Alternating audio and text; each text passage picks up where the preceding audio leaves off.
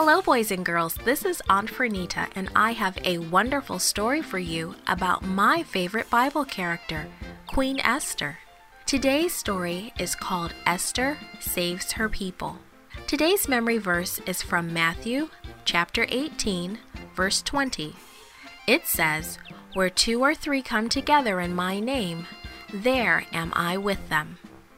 The message for today's story is God hears us when we pray together. Do you pray with your family at home? Queen Esther prayed with her maids in the palace. Lots of other people were praying for her too. Esther, the little orphan Jewish girl who lived in a foreign country, had grown up to be queen.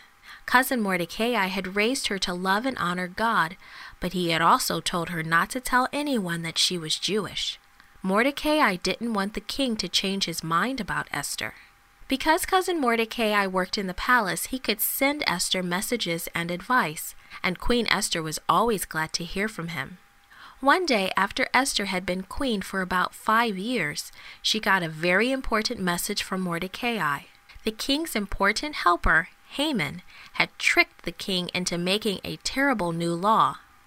This new law said that on a certain date, the people of Persia could hurt all the Jewish people and take everything that they owned. You must ask the king to save the lives of all your people, Mordecai said. Esther sent a message back to Mordecai.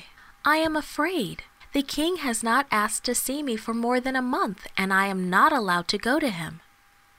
No one, not even the queen, was allowed to go into the king's inner court without being invited.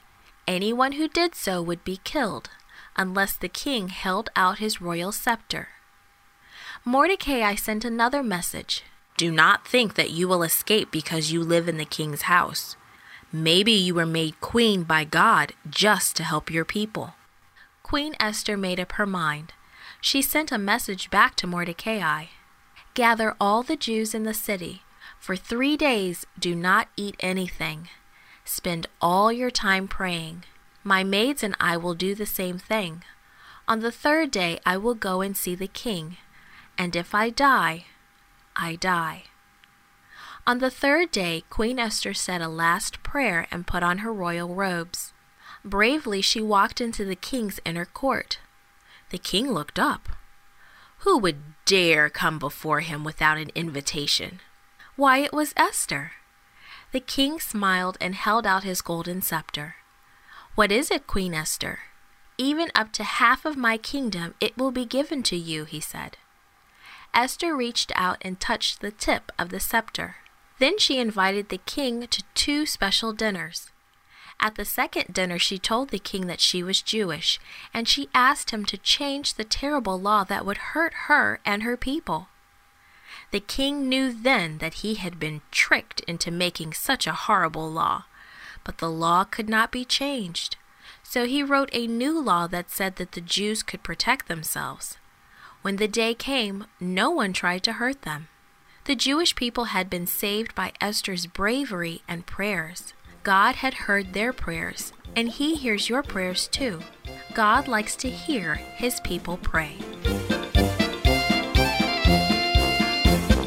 This podcast was brought to you by Gracelink.net and Studio El Piso. For more children's resources, please visit Gracelink.net.